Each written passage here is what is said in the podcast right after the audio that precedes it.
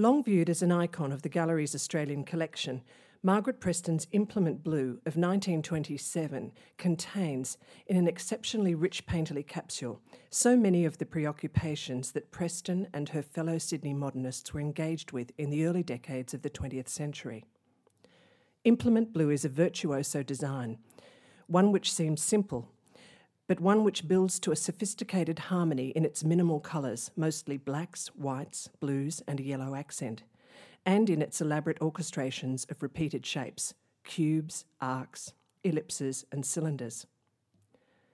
The painting is indeed a work of simultaneous subtraction and elaboration through repetition and contrast. In it, Margaret Preston remains tied to painting in front of the motif, and yet she abandons the organicism of her well-known flower arrangements and the handcrafted objects so prevalent in these. She forgoes these for the clean-cut contours of a tableau of cafe refreshment as it is presented through the machine-produced wares of the day: china cups, metal goblet, a glass.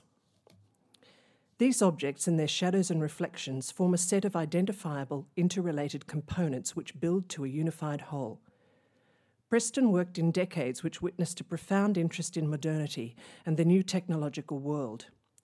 In Implement Blue, she claims the modern order of painting in Australia as one geometrically derived, and as one built upon metaphors of the machine. To quote Preston's friend, the anthropologist Alfred Radcliffe-Brown, such work of hers appeared to be constructed with the ideal beauty of a mathematical formula or a perfectly worked out fugue. The painting indeed represents a fusing of Preston's certainly flamboyant interest in the decorative, seen here in almost baroque patternings and reflections, and the geometric rigour which she saw as central to the modern condition. The antecedents of Implement Blue are varied and range from the influence of Japanese prints and the art of Gauguin on Preston in the nineteen hundreds to the work of French modernist Fernand Léger, who also worked with metaphors of the machine, as well as to Sydney commercial design of the nineteen twenties and thirties. Why the title Implement Blue? There have been various speculations.